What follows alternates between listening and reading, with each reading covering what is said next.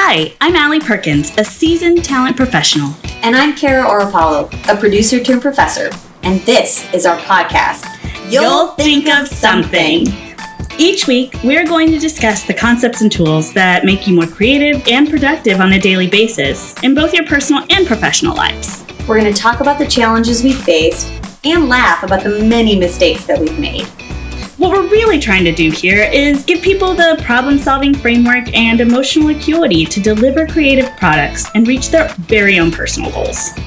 Now, for those of us that love to follow along and take notes, there will be a link to a digital and printable worksheet in the show notes because who doesn't love a good worksheet?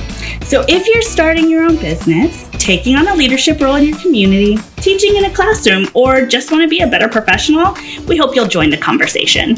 Log on to Apple Podcasts or wherever you get your podcasts and subscribe to You'll Think of Something today.